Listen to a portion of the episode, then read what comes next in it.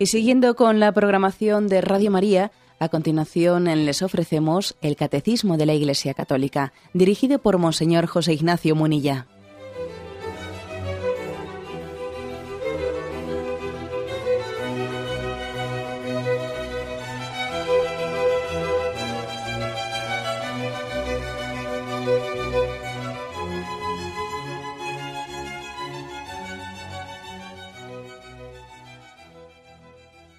Cordial saludo a todos los oyentes de Radio María. Un día más, con la gracia del Señor, proseguimos el comentario del Catecismo de nuestra Madre la Iglesia. Habíamos quedado en el punto 2091, dentro de la explicación del primer mandamiento, amarás al Señor sobre todas las cosas, estábamos examinando la virtud de la esperanza, una buena forma también de medir si según la calidad de nuestra esperanza, según la fortaleza de nuestra esperanza, si amamos a Dios sobre todas las cosas. Dice el punto 2091 ¿eh? y 2092 que vamos a comentar conjuntamente. El primer mandamiento se refiere también a los pecados contra la esperanza, que son la desesperación y la presunción. Por la desesperación el hombre deja de esperar de Dios su salvación personal, el auxilio para llegar a ella o el perdón de sus pecados. Se opone a la bondad de Dios, a su justicia, porque el Señor es fiel a sus promesas y a su misericordia. Y el punto siguiente explica la presunción, que es el pecado contrario a la desesperación. Hay dos clases de presunción. O bien el hombre presume de sus capacidades, esperando poder salvarse sin la ayuda de lo alto, o bien presume de la omnipotencia o de la misericordia divina, esperando obtener su perdón sin conversión y esperando obtener la gloria sin mérito de su parte. Bueno, como veis, dos puntos muy prácticos. Yo creo que estos son de los puntos más prácticos que, se nos pueden ofrecer para el examen de conciencia. ¿no? Examinar dos pecados contrarios a la esperanza, pero que, como veremos también, a veces los extremos se tocan y, y también son más similares de lo que parece, ¿no? la desesperación y la presunción. No olvidemos que es, importantísimo este examen que vamos a hacer porque en el fondo, detrás de esta virtud de la esperanza, está la búsqueda de la felicidad que todos tenemos. En el programa de ayer decíamos que esperanza y felicidad casi son dos conceptos que se confunden en la práctica. Detrás de la virtud de la esperanza está la búsqueda de la felicidad del hombre, está esa semilla que Dios ha sembrado en nosotros de trascendencia, de infinito, de deseo de plenitud, de no conformarnos con cualquier cosa, ¿eh? que decíamos pues que somos muy poquita cosa, por una parte, sí, pero tenemos deseo de infinito. Y ese es el contraste del hombre, ¿no? Que siendo tan poca cosa, sin embargo, esté llamado, o sea, solamente Dios pueda saciarle. Eso es un contraste, porque claro, un animal es poquita cosa, pero se sacia con poca cosa. Pero nosotros somos poca cosa, pero no, no nos saciamos con poca cosa, ¿eh? El hombre solamente se sacia de Dios, solamente Dios es capaz de saciar ese deseo de infinito que tenemos dentro de nosotros. Lo cual es una demostración de que estamos hechos a imagen y semejanza de Dios. Porque mira, a un animal le sacias si le dejas sus instintos satisfechos, pero al hombre no. Al hombre no. El hombre tiene un deseo de, infinitud, de plenitud, que solamente puede ser saciado en Dios. Bueno, pues para explicar lo que es la, virtud cristiana, perdón, la virtud de la esperanza, eh, en, la, liturgia, en la liturgia que de alguna manera estamos en ella celebrando los misterios de nuestra salvación, en la liturgia se ha popularizado un término para entender ese ritmo que tiene que tenemos los cristianos de esperar la plenitud, de esperar la parusía. La liturgia es, de alguna manera, un adelantar y un esperar. Esperamos y adelantamos la llegada última de Jesucristo. La preparamos. La, estamos llamando, ven Señor Jesús, me estoy preparando para su llegada. ¿no? Estamos em, invocando a aquel que marchó y prometió que volvería. Y la liturgia tiene un ritmo que ayuda mucho para entender la virtud de la esperanza, que es lo siguiente. El ritmo que los liturgos eh, han, definido como el ya pero todavía no. Es decir, Dios ya está en nosotros, ya está con nosotros, pero todavía no en plenitud. Todavía estamos esperando su llegada. Las promesas de Dios ya se han cumplido, pero todavía no en plenitud. Somos felices, pero no del todo. Poseemos a Dios, pero no le vemos. en ese ya, pero todavía no, eh, se, explica eh, la virtud de la esperanza. Y, y, se entiende cómo la virtud de la esperanza es un equilibrio entre el ya, pero todavía no. Y se explica muy bien porque hay, como dice estos, estos puntos del catecismo que hemos leído hoy, el 2091 y 2092, el que queremos comentar, se explica por qué hay dos pecados contra la esperanza, el de desesperación y el de presunción. Si la virtud de la esperanza es un equilibrio entre el ya, pero todavía no, esos dos pecados, el de desesperación y el de presunción, caen en los dos extremos de los cuales la esperanza es el equilibrio en concreto la desesperación, la desesperación es, el, es caer en el todavía no, en el, no tengo la felicidad, en, la desesperación es propia de quien no valora nada lo que tiene y no tiene confianza en nada. Sencillamente es no tener sensibilidad para apreciar que estamos rodeados de un montón de dones, ¿no? La desesperación tiende a minusvalorar y despreciar pues tantas cosas que son ya las arras, son el adelanto de la felicidad plena que Dios quiere darnos. Y la desesperación no valora nada, ¿no? Lo ve todo negro. La presunción, sin embargo, cae en el extremo contrario. Piensa que ya, piensa que ya somos, lo tenemos todo, que, tenemos pues la plenitud, cuando en realidad no la tenemos, ¿no? La presunción es propia de quien se, quien se piensa que lo tiene todo y no necesita esperar nada. Es una especie, algunos le llaman pecado de juventud, ¿no? De ser ingenuo, de pensarse que me como el mundo, que me como el mundo, ¿no? Sin embargo, la, virtud de la esperanza tiene ese equilibrio de decir ya, pero todavía no.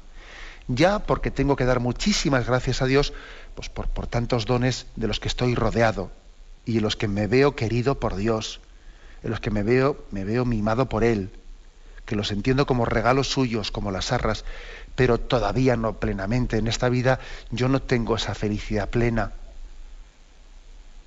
Todavía estoy esperando la plenitud de la felicidad que Dios, que Dios quiere darme y me promete dar en el cielo, ¿no? Ese equilibrio entre el ya, pero todavía no, pues es importantísimo. Y en la liturgia se vive ese equilibrio con de una manera muy hermosa gozamos de la presencia de Dios entre nosotros, en la liturgia Dios se hace presente, Dios está aquí, y al mismo tiempo le esperamos y, anhelamos su llegada definitiva, ¿no? Y anhelamos el día en que nos juntemos con Él. Este es el acto de la comunión cuando comulgamos. Cuando un cristiano comulga, ese es el ya, pero todavía no. Comulga y dice, Señor, estás conmigo, te tengo, te tengo dentro de mí, ¿no? Y con esto, ¿qué más puedo desear? Eres el, eres el que colma todos mis deseos de felicidad, el que contiene en sí todo deleite, decimos, ¿no? En la adoración eucarística. Bien, pero al mismo tiempo, cuando hemos comulgado, decimos, pero Señor, espero poder gozar plenamente de ti en el cielo. Porque es verdad que, que, en, esta, que en, esta, vida no tengo la capacidad de, gozar plenamente de ti. y me quedo insatisfecho el acto de la comunión, esa intimidad que tenemos con Él, es un buen ejemplo de lo que es el ya, pero todavía no. Entre estos dos pecados, ¿no? De, desesperación o de presunción, ¿cuál de los dos eh, se da más en, entre nosotros? Bueno, yo creo que los dos, ¿eh? los dos. Y además yo diría que se puede dar los dos en, no en ambientes distintos, y en personas distintas, sino curiosamente en nuestra cultura se dan estos dos pecados a veces en las mismas personas, a horas distintas del día. Eh, estamos en una generación que se caracteriza por muchos altibajos. Y en momentos determinados podemos pecar de desesperación y en otros momentos de presunción. Es curioso, ¿no?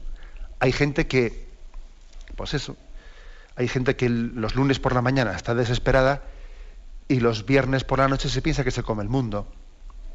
Y pasa de la, eh, de la desesperación a la presunción o de la presunción a la desesperación que no veas tú. Eso también es, otro signo de los tiempos, ¿no? Es un signo de, esta cultura desequilibrada y desequilibrante que fácilmente cambiamos ¿no?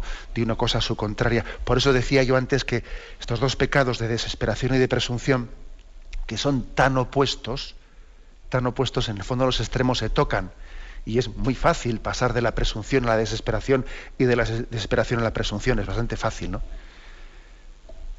La presunción pues, es, muy frecuente en nuestros días, en esta cultura, pues digamos, del, vivir superficialmente sin cuestionarse nada. ¿eh? Pues es eso, pues uno se piensa que yo ya, soy feliz con lo que tengo, ¿no? Eh, es muy propio también de esta opción que hacemos el, de no preguntarse por nada. Es esa, esa actitud del pasotismo, que no se toma ninguna pregunta en serio, entonces, bueno, pues sencillamente no tiene ninguna expectativa y, vive, eh, vive pues a ras de tierra y dice, pues yo soy feliz, a mí no me importa nada, si yo, yo no me, como se dice popularmente, no, a mí no me digas, eh, no, me plantees cuestiones complicadas, no me quiero comer la cabeza, ¿eh? no me quiero comer la cabeza, se dice eso, y en fondo, bueno, yo vivo y pues sencillamente con unas expectativas sin grandes preguntas, ¿no? Con unas expectativas a ras de tierra, vivo, tiro para adelante y bueno, pues es un poco la política del avestruz, ¿no? Eh, que ahí sabéis que se dice que el avestruz pues se mete cuando ve que puede haber algún, algún peligro en lontananza, se mete la cabeza debajo del ala y dice, bueno, pues si yo no veo el problema, tampoco el problema me, ve a mí, ¿eh? ni yo le veo al lobo ni el lobo me ve a mí, ¿no? Yo meto la cabeza debajo del ala y ya está. Y, y de esto hay mucho, ¿eh? Pues es un vivir intrascendentemente, no me hago preguntas, a mí yo no me quiero comer la cabeza, yo vivo día a día, y es un vivir intrascendente, ¿no? instalado un poco en el consume y calla. ¿eh? No te hagas preguntas, ¿no? Pues sencillamente mm, vivir, vivir pues desde la intrascendencia. Y, y soy feliz, ¿eh? así se dice, ¿verdad? Soy feliz, si yo no me no, tengo más, no siento más necesidades, no tengo, no tengo pues como una, una fuerza imperiosa que me llame a, preguntarme nada más, ¿eh? no espero nada más de la vida, soy feliz. Bueno, esto creo que también, esto que está tan extendido, forma parte de una presunción, de una presunción, porque en el fondo es ser falsamente feliz, ¿no? Uno, está, pretendiendo vivir una plenitud que es una vaciedad. Rascas un poco, rascas un poco en ese vivir bien o en esa calidad de vida y te das cuenta que no hay nada. ¿no? Luego la primera cruz de cambio, el primer momento en el, que, en el que uno ve también el drama de la existencia, se viene abajo, claro, porque tiene una felicidad de papel, de papel de fumar, ¿no? Instalada, pues eso, ¿no? Pues en una pues en un bienestar totalmente efímero. Uno rasca un poco y todo eso se viene abajo. Y, rápidamente llega la desesperación, claro. Pero bueno, eso está ciertamente está muy extendido y es uno de los dramas, ¿eh? de los dramas de nuestra generación. También existe la desesperación en esta misma generación.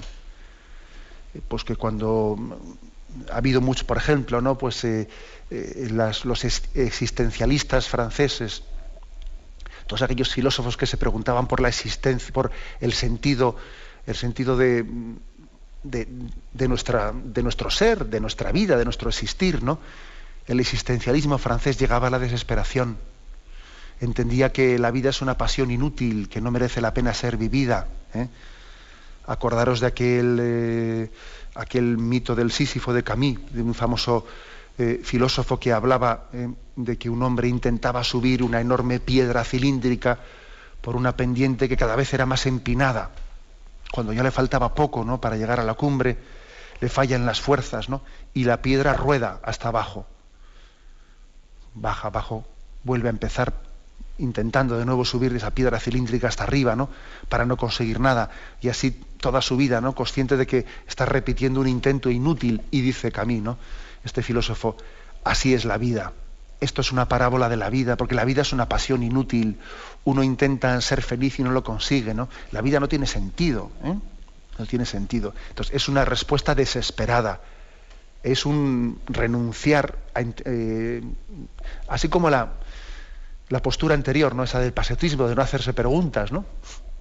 Es pretender que el sentido de la vida pues es el consume y calla y vive y no eh, pues eh, esta otra postura es la postura de preguntarse por el sentido de la vida ver que no tengo respuesta y decir es que esta vida es un asco mira es un asco y entonces bueno pues dar, darse a las respuestas desesperadas no desesperadas. Bien sea pues la droga, lo que fuere o tal, curiosamente al final las respuestas por este camino o por el otro vienen a ser las mismas, bien sea por ir de feliciano, ir, ir yo no tengo ningún problema, ¿no? o ir por este otro camino de desesperación, la vida es un asco, al final nos refugiamos en, lo mismo, ¿sabes? ¿Eh? Pues bien sea en el alcohol o en las drogas o en lo que sea. Bien, pero son dos planteamientos, digamos, de, origen distinto. Bien sea por, pues por una felicidad ingenua, por una falsa presunción de felicidad, ¿no? o por una desesperación. Pero yo creo que esta generación tiene los dos, ¿eh? Tiene los dos, mm, los dos componentes, el de la desesperación y el de la presunción. Y lo curioso, como he dicho, es que los dos extremos se pueden dar en las mismas personas. Bien, tenemos un momento de reflexión y continuamos enseguida.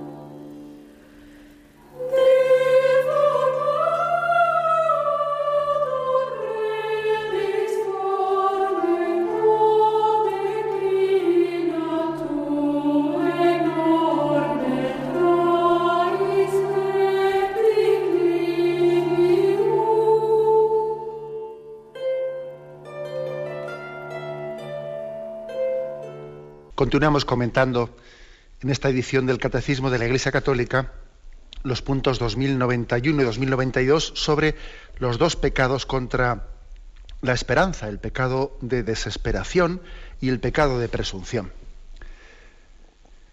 Por lo tanto, ¿no? Son dos extremos, dos extremos que se tocan, decíamos, eh, frente a un equilibrio que es la esperanza, el equilibrio entre el ya pero todavía no ya tenemos motivos para ser felices, ya tenemos motivos, ¿no? Pero sin embargo, nuestra felicidad plena no está en esta vida consumada. Solamente Dios puede colmar plenamente la felicidad del hombre. Por lo tanto, la esperanza cristiana no es ni pesimista ni ingenua. ¿eh? No es pesimista porque sabe valorar lo que tenemos y sabe dar gracias a Dios por muchas cosas. ¿eh? Que yo creo que uno de los pecados que solemos tener en nuestra vida es que no damos gracias a Dios y no valoramos lo que tenemos. Y, nos deberíamos de sentir, como muchas veces me escucháis, unos privilegiados, ¿no? La esperanza cristiana no es pesimista, pero tampoco es ingenua. ¿Eh? es, ser consciente de que todavía nos falta mucho, de que esta vida no nos puede hacer felices plenamente, de que no podemos esperar de esta vida una felicidad plena, de que eso es, pedir peras al olmo. ¿Mm? Hay gente que se desespera porque esta vida no le da la felicidad plena, pero ¿qué esperabas? Es que no puedes esperar eso de la vida. Luego, nuestra esperanza ni es pesimista, tenemos que valorar mucho los dones que tenemos, pero ni es ingenua. O sea, no podemos esperar de esta vida la, plenitud, ¿no? La plenitud está para el cielo. Bueno, pues esto es, es, algo muy importante, ¿no? Muy básico. Jesús está con nosotros, pero todavía no está plenamente y esperamos la parusía, ¿eh? la esperamos. Es ese ya, pero todavía no. Que tiene que marcar nuestro ritmo, un ritmo de saber. Eh, me habéis escuchado, creo que en alguna ocasión, la anécdota que está recogida en el Divino Impaciente, en esa obra de teatro tan hermosa de Pemán sobre la vida de Ignacio de Loyola. ¿eh? Hay una anécdota preciosa, eh, no sé de memoria ahora mismo, pues el, diálogo, ¿no? Mm, sería muy bonito pues, saberlo pues, en, ese, en ese lenguaje tan bello de Pemán. Pero bueno, hay un lenguaje, hay un diálogo entre Ignacio de Loyola y Francisco Javier. Francisco Javier es aquel corazón de fuego, que estaba deseando ir a misiones y estaba deseando dar su vida por Cristo, ¿no?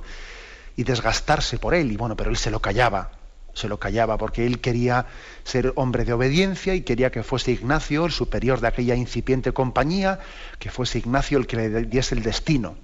No quería ser él el que lo pidiese, porque entonces hubiese sido buscar su propia voluntad y no la voluntad de Dios. Bueno, pues, pero Ignacio, que era un hombre un hombre que leía en el interior de las almas, eh, veía aquel fuego ardiente y entendía que, sí, que era el hombre propicio, el hombre adecuado ¿no? para ser enviado a las primeras misiones de aquella compañía de Jesús. Y cuando en ese diálogo que pone Pemán el divino impaciente, cuando Ignacio le, invita, bueno, le invita, no, le, dice a, Francisco Javier que, que, le, va a mandar a misiones, ¿no? Pues Javier tiene una primera reacción de, vamos, de, un gozo indescriptible, ¿no? una, pues un momento de, plenitud en el que él dice, iré, daré mi vida, me desgastaré, ¿eh? me desgastaré, ganaré hasta la última alma, etcétera, etcétera. Y entonces Ignacio le dice, un poquito menos, ¿eh? un poquito menos. Y, y cuando, y cuando Francisco se da cuenta pues que sí, pues que, ha hecho un discurso demasiado, demasiado presuntuoso, demasiado confiado en sí mismo, ¿no? Pues dice, es verdad, porque soy un soberbio, porque, pues porque no valgo para nada, porque... Y entonces Ignacio le dice, un poquito más, ¿eh? Un poquito más. Y entre ese un poquito menos y ese un poquito más, ¿eh? pues se desarrolla ese, esa virtud de la esperanza que entre el ya, pero todavía no, a veces hay que bajarnos un poco los humos y otras veces hay que subir, subirnos un poco. Aquello que en, el texto de en el texto de, mm, de, la liturgia del Adviento se subraya tanto. Vendrá el Mesías para elevar los valles y para descender las colinas. Elevar los valles, elévense los valles y desciendan las colinas. Y esto es propio de la virtud de la esperanza. Un poquito menos y un poquito más. Bueno, pues esto es una, yo lo diría como una escuela de esperanza. Hay un texto, un texto que es el de Mateo 11, versículo del 2 al 11, también muy pedagógico ¿eh? para educarnos en la virtud de la esperanza. Lo voy a leer y lo comento. Juan, que en la cárcel había oído hablar ¿eh? de las obras de Cristo, envió a dos discípulos a decirle, ¿eres tú el que ha de venir o debemos esperar a otro? Jesús le respondió, id y contad a Juan lo que oís y veis. Los ciegos ven y los cojos andan, los leprosos quedan limpios y los sordos oyen, los muertos resucitan y se anuncia a los pobres la buena nueva. Y dichoso el que no se escandalice de mí.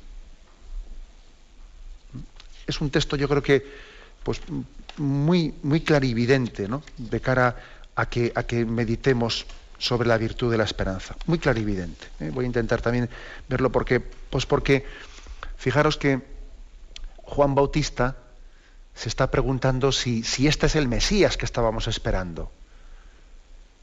Y entonces manda desde la cárcel ¿no? un recado a preguntar eso a Jesús. ¿Eres tú el Mesías?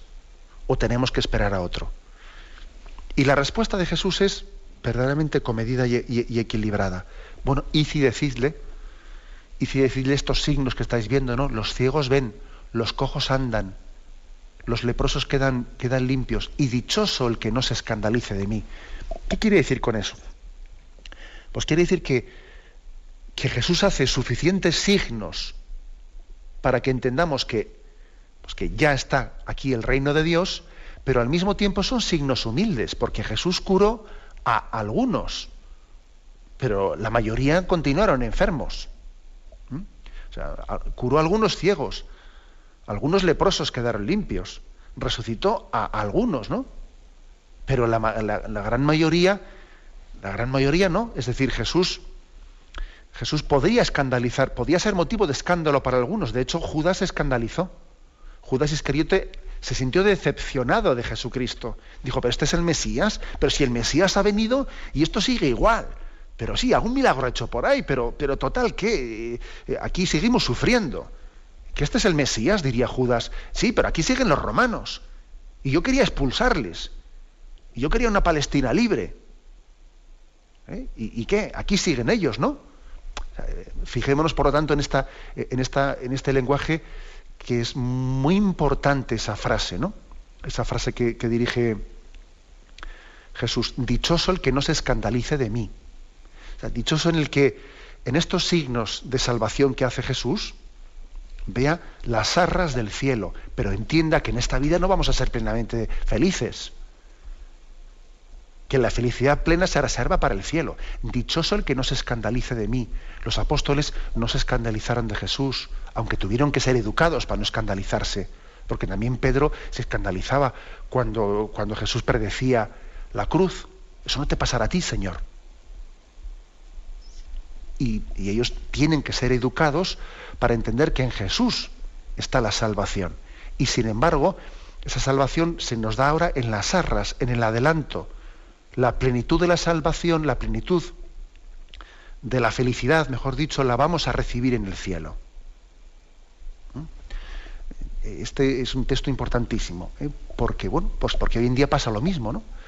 Hoy en día puede, puede pasar que algunos se sientan decepcionados, digan, pero ¿cómo que Jesús ha traído la salvación? Pero, pero mira, ayer recuerdo que hubo una llamada de un oyente ¿no? que, formulaba la pregunta esa, bueno, pero si Dios es nuestro Salvador, si Dios, pues ¿por qué? Eh, ¿Cómo explico yo ante, ante las personas que me cuestionan el sentido de las desgracias que ocurren en la vida, etcétera, etcétera? ¿no? Eh, bueno, mm, precisamente por esto, dichoso el que no se escandalice de mí. Jesús hizo lo suficientes signos de salvación, de curaciones y, y, los milagros ¿no? que indicaban la llegada del reino en, él, ¿no? hizo los suficientes signos para que entendiésemos que ya estaba con nosotros el Mesías prometido y al mismo tiempo nos, hizo entender al abrazar el camino de la cruz que, que esos signos nos están preparando para la plenitud en la vida eterna. Y que no podemos esperar aquí esa plenitud, sino la vida eterna. Bien, este es, este es un, por lo tanto un sentido importantísimo ¿no? de este texto de Mateo 11, 2 y, versículos siguientes que nos enseñan a entender pues, ese, ese sentido de la, de la esperanza. Tenemos un momento de reflexión y continuamos enseguida.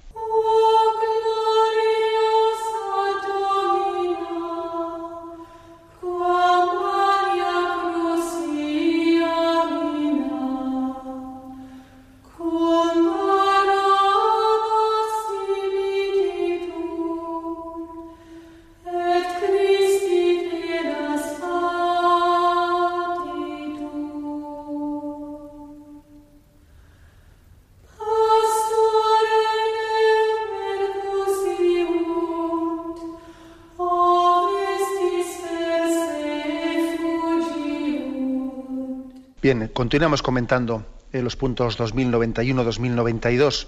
Dos pecados contra la esperanza, se dice aquí, ¿eh? la desesperación y la presunción. Ahora vamos a centrarnos especialmente en la desesperación.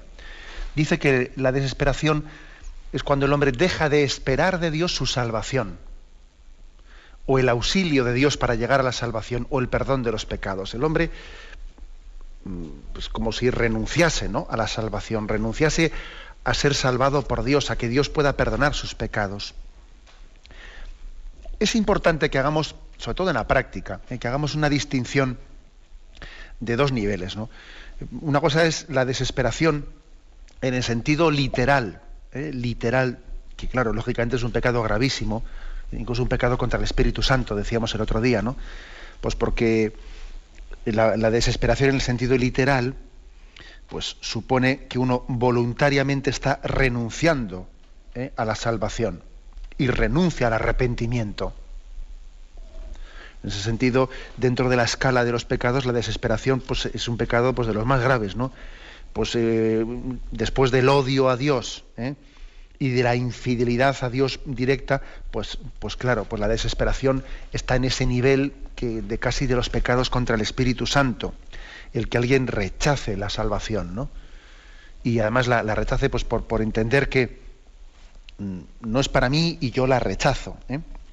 Bien, pero creo que hay que hacer una precisión, porque si no, igual muchos oyentes se podían confundir, ¿no? Y, ay, yo estoy desesperado. Ojo, una cosa es ese acto soberbio frente a Dios y otra cosa es pues que la mayor parte de las veces cuando algunas personas se sienten desesperadas no tiene ese nivel de pecado gravísimo al que me he referido ahora mismo. ¿eh? O sea, no, también no metamos todas las cosas en el mismo saco. Porque claro, por supuesto, una desesperación en ese sentido literal de la palabra, por ejemplo, San Isidoro dice que es la muerte del alma. Eh, desesperar es descender al infierno. Bueno, bien, vale.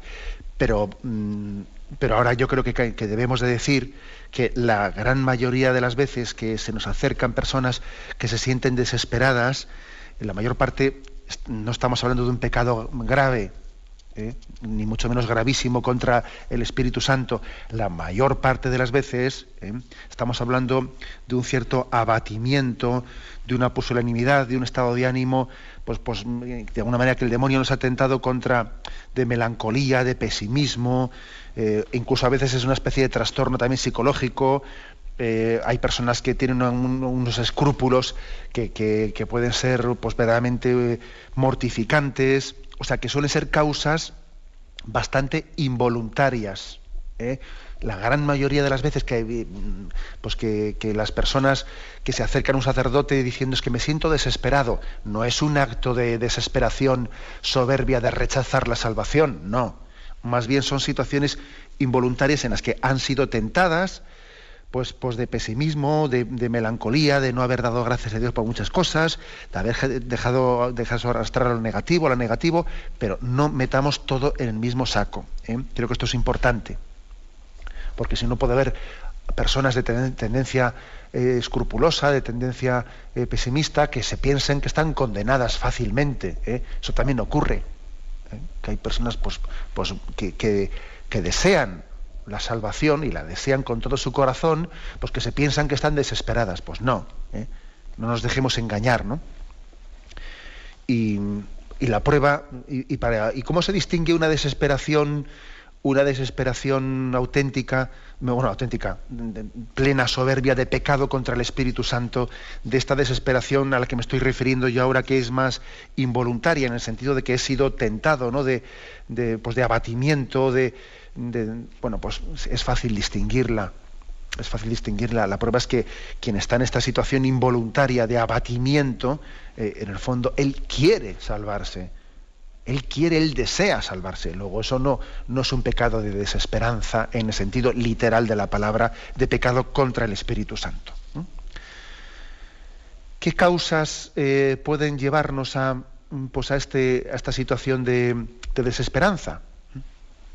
Santo Tomás de Aquino, en, pues en su suma teológica, pues él explica unos casos, ¿no? Dice, el pecado primero, dice, el pecado de la lujuria, curiosamente, dice, el pecado de la lujuria suele ser uno de los pecados que acaba llevando a la desesperanza.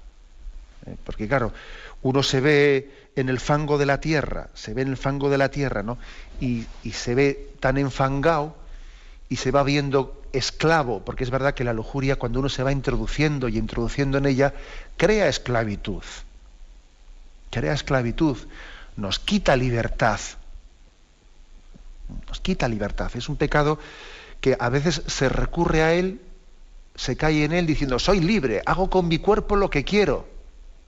Ya, ya, exactamente lo contrario, fíjate tú bien. Al final la, la lujuria lo que te hace es quitarte la libertad, ¿no? hábitos adquiridos que, te llevan a hacer lo que no quieres hacer y quisieras ser limpio y puro, ¿no? Y estás totalmente esclavizado y arrastrado, ¿no? Es que es, que es impresionante esta sociedad, ¿eh? Se reivindica la libertad para caer en la esclavitud. Pero hombre, qué, cosas. reivindicar la libertad para caer en la esclavitud. Exactamente, ¿no? Eso pasa con la lujuria. Y de ahí viene la desesperación. Viene la desesperación al ver que, se nos ha robado la libertad, al ver que uno tiene unas expectativas tan carnales, tan bajas, ¿no? Tan bajas, que, pierde, pierde el idealismo, pierde la generosidad, porque la lujuria a uno le, lleva a un callejón de, tristeza, ¿no? de tristeza cuando hace la comprobación de que aquí únicamente lo que me importa es mi placer, usar a los demás para lo mío. ¿eh? Y entonces eh, la psicología de la lujuria es muy triste, muy triste. Es muy triste porque es yo, mi, lo mío, mi placer, y en el fondo del placer hay un vacío tremendo, ¿no? Cuando uno busca el placer por el placer, detrás de eso muerde y no hay nada. No hay nada, no es el vacío, ¿no? No hay, no hay cosa más triste que alguien que ha buscado el placer y, el mismo momento en que, se satisface la nada, ¿eh? la nada. Bueno, por eso eh, dice Santo Tomás de Aquino en su Suma Teológica que la lujuria suele ser una de las causas principales que acaban llevando a la desesperación. Inteligente Santo Tomás de Aquino ¿eh? para hacer esta, esta observación qué inteligente y, hasta qué punto en el, en el, mundo de una de las causas principales ¿no? de, la infelicidad en el mundo actual es esta, es esta. Lo que pasa es que decir esto es políticamente incorrecto a tope, claro. Es decir, pero no, nos damos cuenta que una de las causas de, la desesperación principal y del vacío interior es la impureza. Es la impureza. Toda esa eh, pornografía que estamos lanzando, ¿no? en abierto, ¿no? como sea, ¿no? Totalmente, y que entra en los hogares, etcétera. Toda esa pornografía está, está creando desesperación en el fondo, está creando esclavitudes, está quitando libertades, ¿no? Y, está generando dramas de desesperación. ¿Cuántas personas hay, por ejemplo, ¿no? que, que sean, se ven desesperadas al ver que igual ah, por sus esclavitudes pues contra la pureza, igual están utilizando teléfonos de estos de líneas eróticas y cosas por el estilo, y luego tú sabes qué desesperación es ver que yo por esa esclavitud que tengo, luego llegue a, llegue a casa una factura pero tremenda y, yo me veo, me veo como una porquería porque pues por, por, un vicio que no he controlado he sido capaz de generar un drama y ahora resulta... O sea, sí, sí, sí es tremendo, ¿no? La una de las causas principales de la desesperación es esta, es la lujuria. Y sigue más, sigue más todavía eh, Santo Tomás y dice que otra de las causas, eh, otra de las causas es la acedia o la pereza. O la pereza. Pues porque dice, abate fuertemente el espíritu y le quita las fuerzas para continuar la lucha contra los enemigos de la salvación. ¿eh? La acedia o la falta de vitalidad, ¿no? el, que seamos arrastrados por la pereza, por esa falta de combatividad. Cuando el hombre se deja arrastrar por la pereza y pierde ese tono interior de, ser combativo, de ser luchador, de ser peleón, ¿eh? peleón en el buen sentido de la palabra, ¿no? Ser peleón conmigo mismo, que a veces entendemos por ser peleón estar siempre la greña con los que nos rodean. No, no hay que ser peleón con uno mismo. ¿eh? Cuando uno pierde ese tono interior y se deja estar por la acedia, por la pereza, fácilmente ¿no? va perdiendo perspectivas, va perdiendo fe y confianza en sí mismo,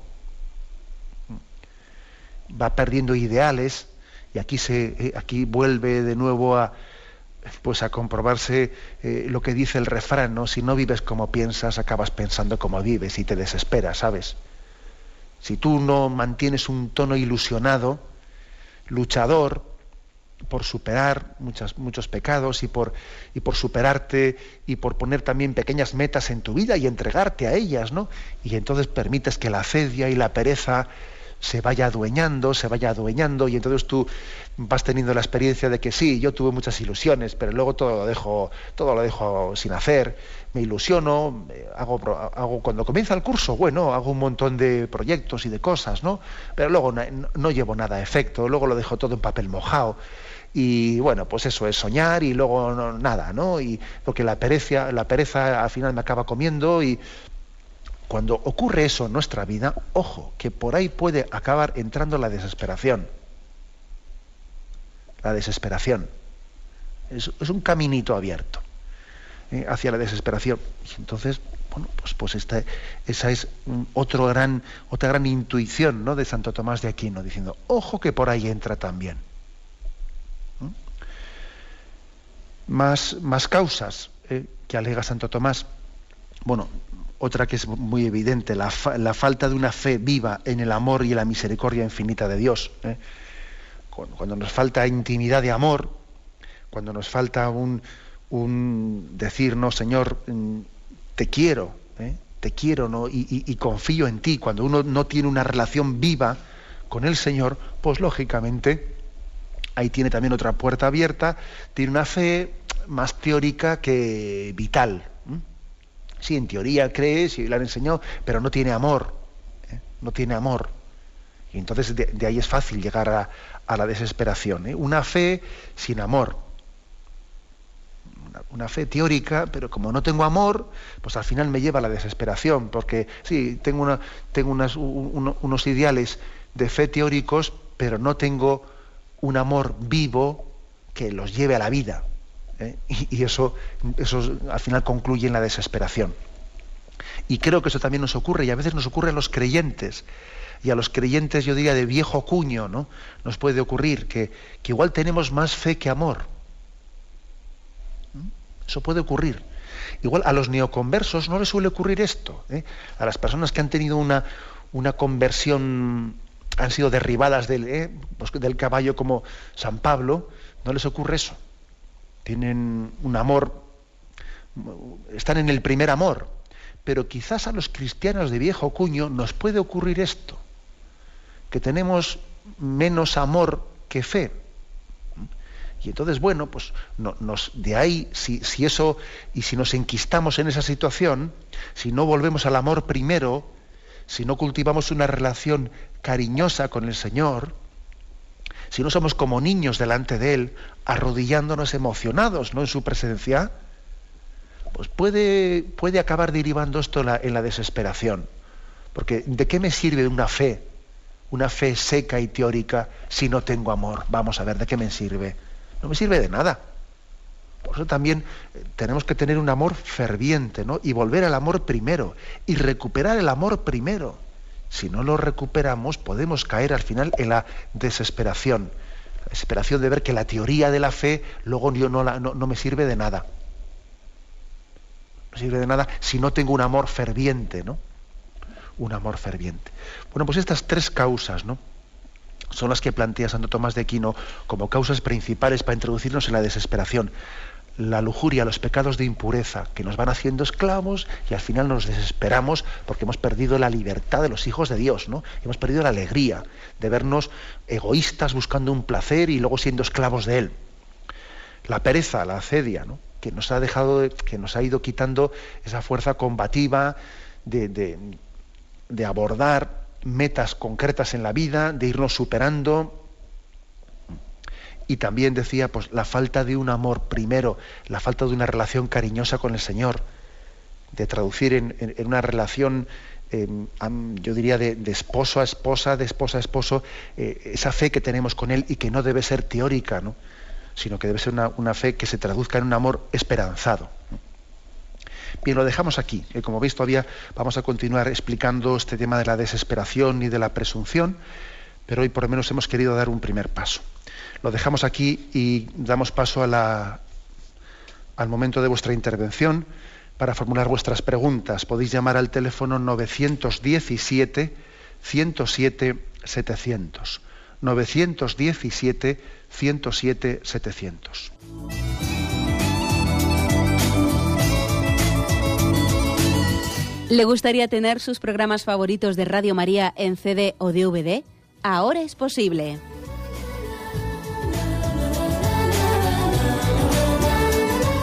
Le sugerimos que primero se informe en qué formato de audio lo puede escuchar en su equipo, DVD o CD, teniendo en cuenta que no todos los lectores de CD pueden reproducir el formato digital MP3 en el que enviamos nuestros programas. Y luego, si quiere en su casa esos programas que tanto le gustan, solo tiene que escribir una carta a Radio María, Paseo Lanceros 2, primera planta 28024, Madrid, indicando si lo quiere en CD o DVD y cuántos programas. También le rogamos que escriba su nombre, dirección y no se olvide de facilitarnos un teléfono de contacto para cualquier duda que nos surja.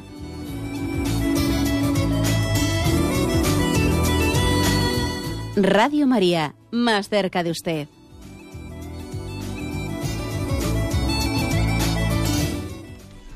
Sí, buenos días, ¿con quién hablamos? Buenos días, monseñor. Buenos días, le escuchamos. Buenos días. Monseñor, yo me pregunto, ¿qué es esa actitud de los cristianos cuando en el sacrificio, la misa, en el momento de la consagración, ya nadie se pone de rodillas? Eh, ¿Quién o qué o alguna ¿quién ha puesto a las personas de pie? ¿Es, la pereza o, es mm, mm, ahora que todo el mundo camina y hace deporte y asume los riesgos y se ve de una forma natural, a nadie le parece mal? Porque mm, yo no creo que esté todo el mundo enfermo de las rodillas. Y yo me pregunto, ¿no hay manera de indicar, recordar que Dios se hace presente, que es la oportunidad de adorar al Señor? Mm, es, por orgullo o porque María Kowalska, Faustina Kowalska, dice que el Señor no viene a las almas si, si nosotros no estamos dispuestos a recibirlas en nuestro corazón.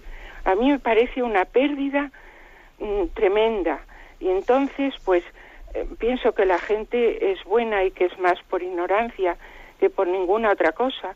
Si no habría forma de con amor decir no os olvidéis de que de que esto es real, de que de que aquí está el Señor, de que eh, de aquí vais a sacar fuerza para todo el día o para toda la semana.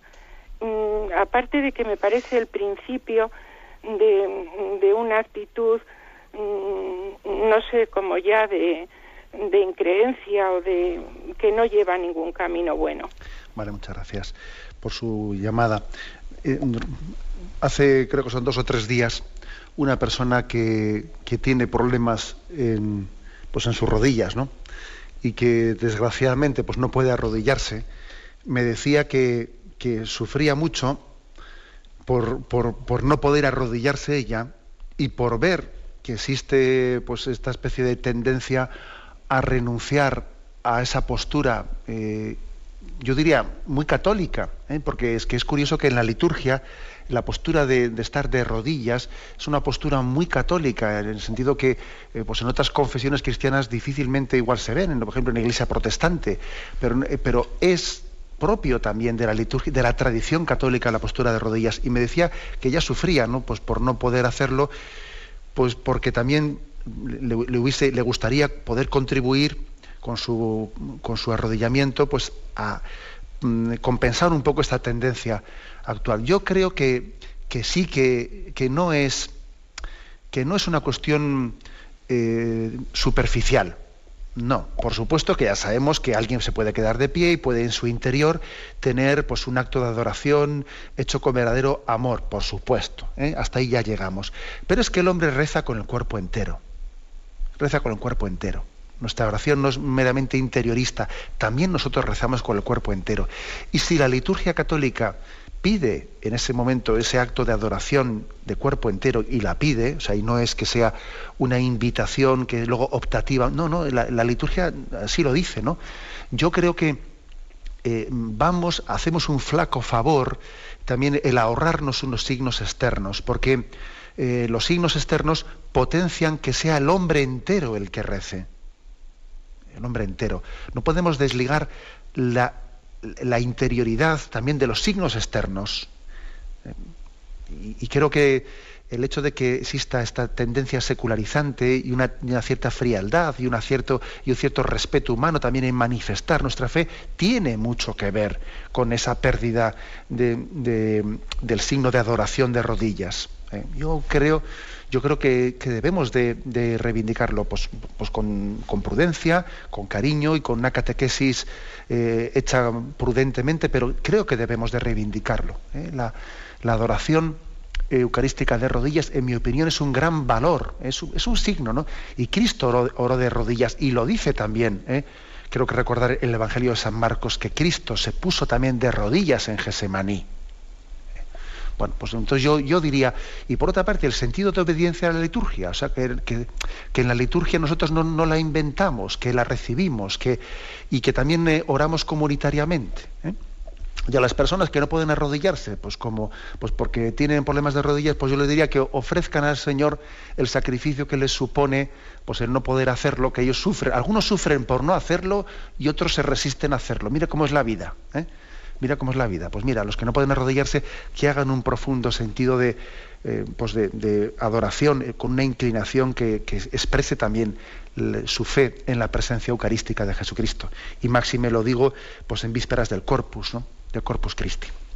Adelante, damos paso a una siguiente llamada. Buenos días. Buenos días. Buenos días, le escuchamos. Mm, mire, yo quería más que formular una pregunta, dar un testimonio con el fin pues de, que si hay alguna persona pues que le pueda ayudar pues pues pues eso doy por bien empleada la llamada yo tengo cinco niños todos son chicos eh, trabajo eh, mi matrimonio pues es complicado y entonces pues la verdad es que hay muchas veces que, que, pues eso que me resulta muy difícil pues pues pues no caer en cosas que luego por la noche pues digo Dios mío pero qué he hecho pero y me y me y he, estado mucho tiempo pues con una sensación pues eso como de fracaso como de desánimo ante mis propios defectos. Porque pues pues pensar que no avanzaba no mm. y ha habido dos cosas que me han ayudado muchísimo a superar eso una ha sido el sentirme hija de Dios y el sentirme pequeña y en sus manos y decir pero si soy su hija si Dios me quiere tantísimo pues, pues ya está, pues ya sabe cómo soy. Y eso me ha ayudado muchísimo por eso, porque como he convivido muchas, muchos años con niños pequeños y he visto el comportamiento, pues yo me he sentido igual y he pensado que, que Dios, pues si me, si me caigo, me levanta y que no se cansa de mí y que, me, y que prefiero ser eso, pequeña, pequeña, pequeña. Y otra cosa que me ha ayudado muchísimo ha sido también mm, leer, ahora mismo no sé cuándo ni cómo, pero yo he leído eh, de San Juan de la Cruz, eh, que de Dios obtenemos tanto como esperamos de Él. Y mm. entonces yo he decidido no poner límites a la providencia de Dios y he decidido esperar de Él todo, todo, todo, todo, el cielo, todo. Y entonces, pues la verdad es que hay muy pocas cosas que a mí hoy en día me puedan quitar la esperanza. Nada más. Pues muchísimas gracias por ese testimonio, que me parece muy hermoso y que yo casi más que hacerle un comentario me limito eh, a parafrasear esa frase de San Juan de la Cruz, ¿no? De Dios obtenemos tanto como esperamos, ¿no? Dime cómo es tu esperanza, ¿no? Y te diré cómo será tu bienaventuranza. ¿eh? Esperamos de la misericordia de Dios y, bueno, pues me parece que está todo dicho en ese, hermoso testimonio, de ser como un niño ante Dios. Ante Dios siempre somos niños ¿eh? y un niño sabe que recibe un amor gratuito inmerecido. ¿eh? Adelante, pues con la última llamada. Buenos días. Buenos días. Creo que soy yo. Sí, adelante, le escuchamos. Pues yo creo que tenemos derecho a, la, a, esperar confiadamente en la misericordia infinita de Dios. Eh, yo hasta el 93, que el Papa beatificó a Santa Faustina, pues iba a la iglesia como a un teatro. Por entonces me dieron una estampa a la Divina Misericordia. Cambié las novelas de la tele por contemplar la estampa. Jesús, confío en ti. Luego me vino bien porque en el 96 me diagnosticaron un cáncer y la gente no siempre puede estar con nosotros, Dios sí. Entonces te das cuenta de, que te ayuda y experimentas su gran misericordia y, y mi pequeñez. Tenemos derecho a esperar confiadamente en Dios. Yo no me siento capaz de juzgar a nadie, de condenar a nadie, porque Dios ha tenido misericordia de mí, pobre pecadora. Cuando se experimenta la acción todopoderosa, bondadosa y liberadora de Dios, a través del sacramento del perdón, hecho con toda sinceridad, con propósito de enmienda, ¿quién no va a poner toda su esperanza en Dios? ¿Quién no podrá confiar plenamente en Él cuando ves que te va sacando de apuros, como en mi caso? Yo creo que tenemos derecho a esperar todo lo mejor, todo lo mejor en el Señor Jesucristo. Él nos pide un pequeño esfuerzo, sí, nos pide un esfuerzo y confianza. Hagámoslo y dejémosle actuar. Adelante, pues le agradecemos también su testimonio. Yo creo que también subrayaría, eh, subrayaría de ese testimonio de la, de la oyente, pues el que ella haya percibido que durante un tiempo en su vida pudo vivir una vida de fe que le parece que era un poco como ir a un, a un teatro, creo recordar que ha dicho ella.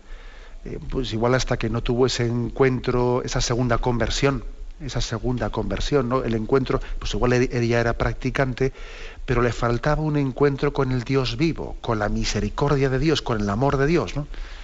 con sentirse amada gratuitamente. Y entonces esa es una segunda conversión importante en la vida que hay que mantener, ¿no?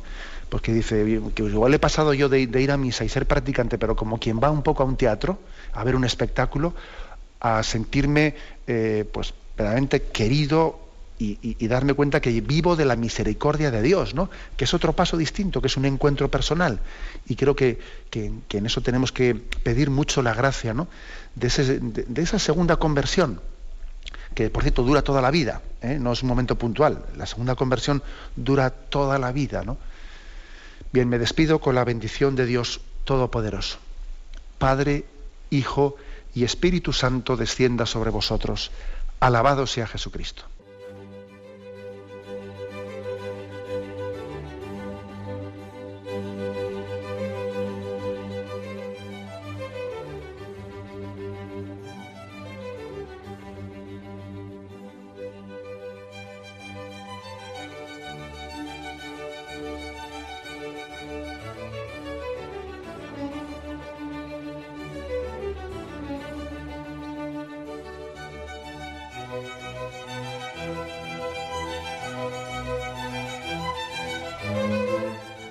Han podido escuchar en Radio María el Catecismo de la Iglesia Católica, dirigido por Monseñor José Ignacio Munilla.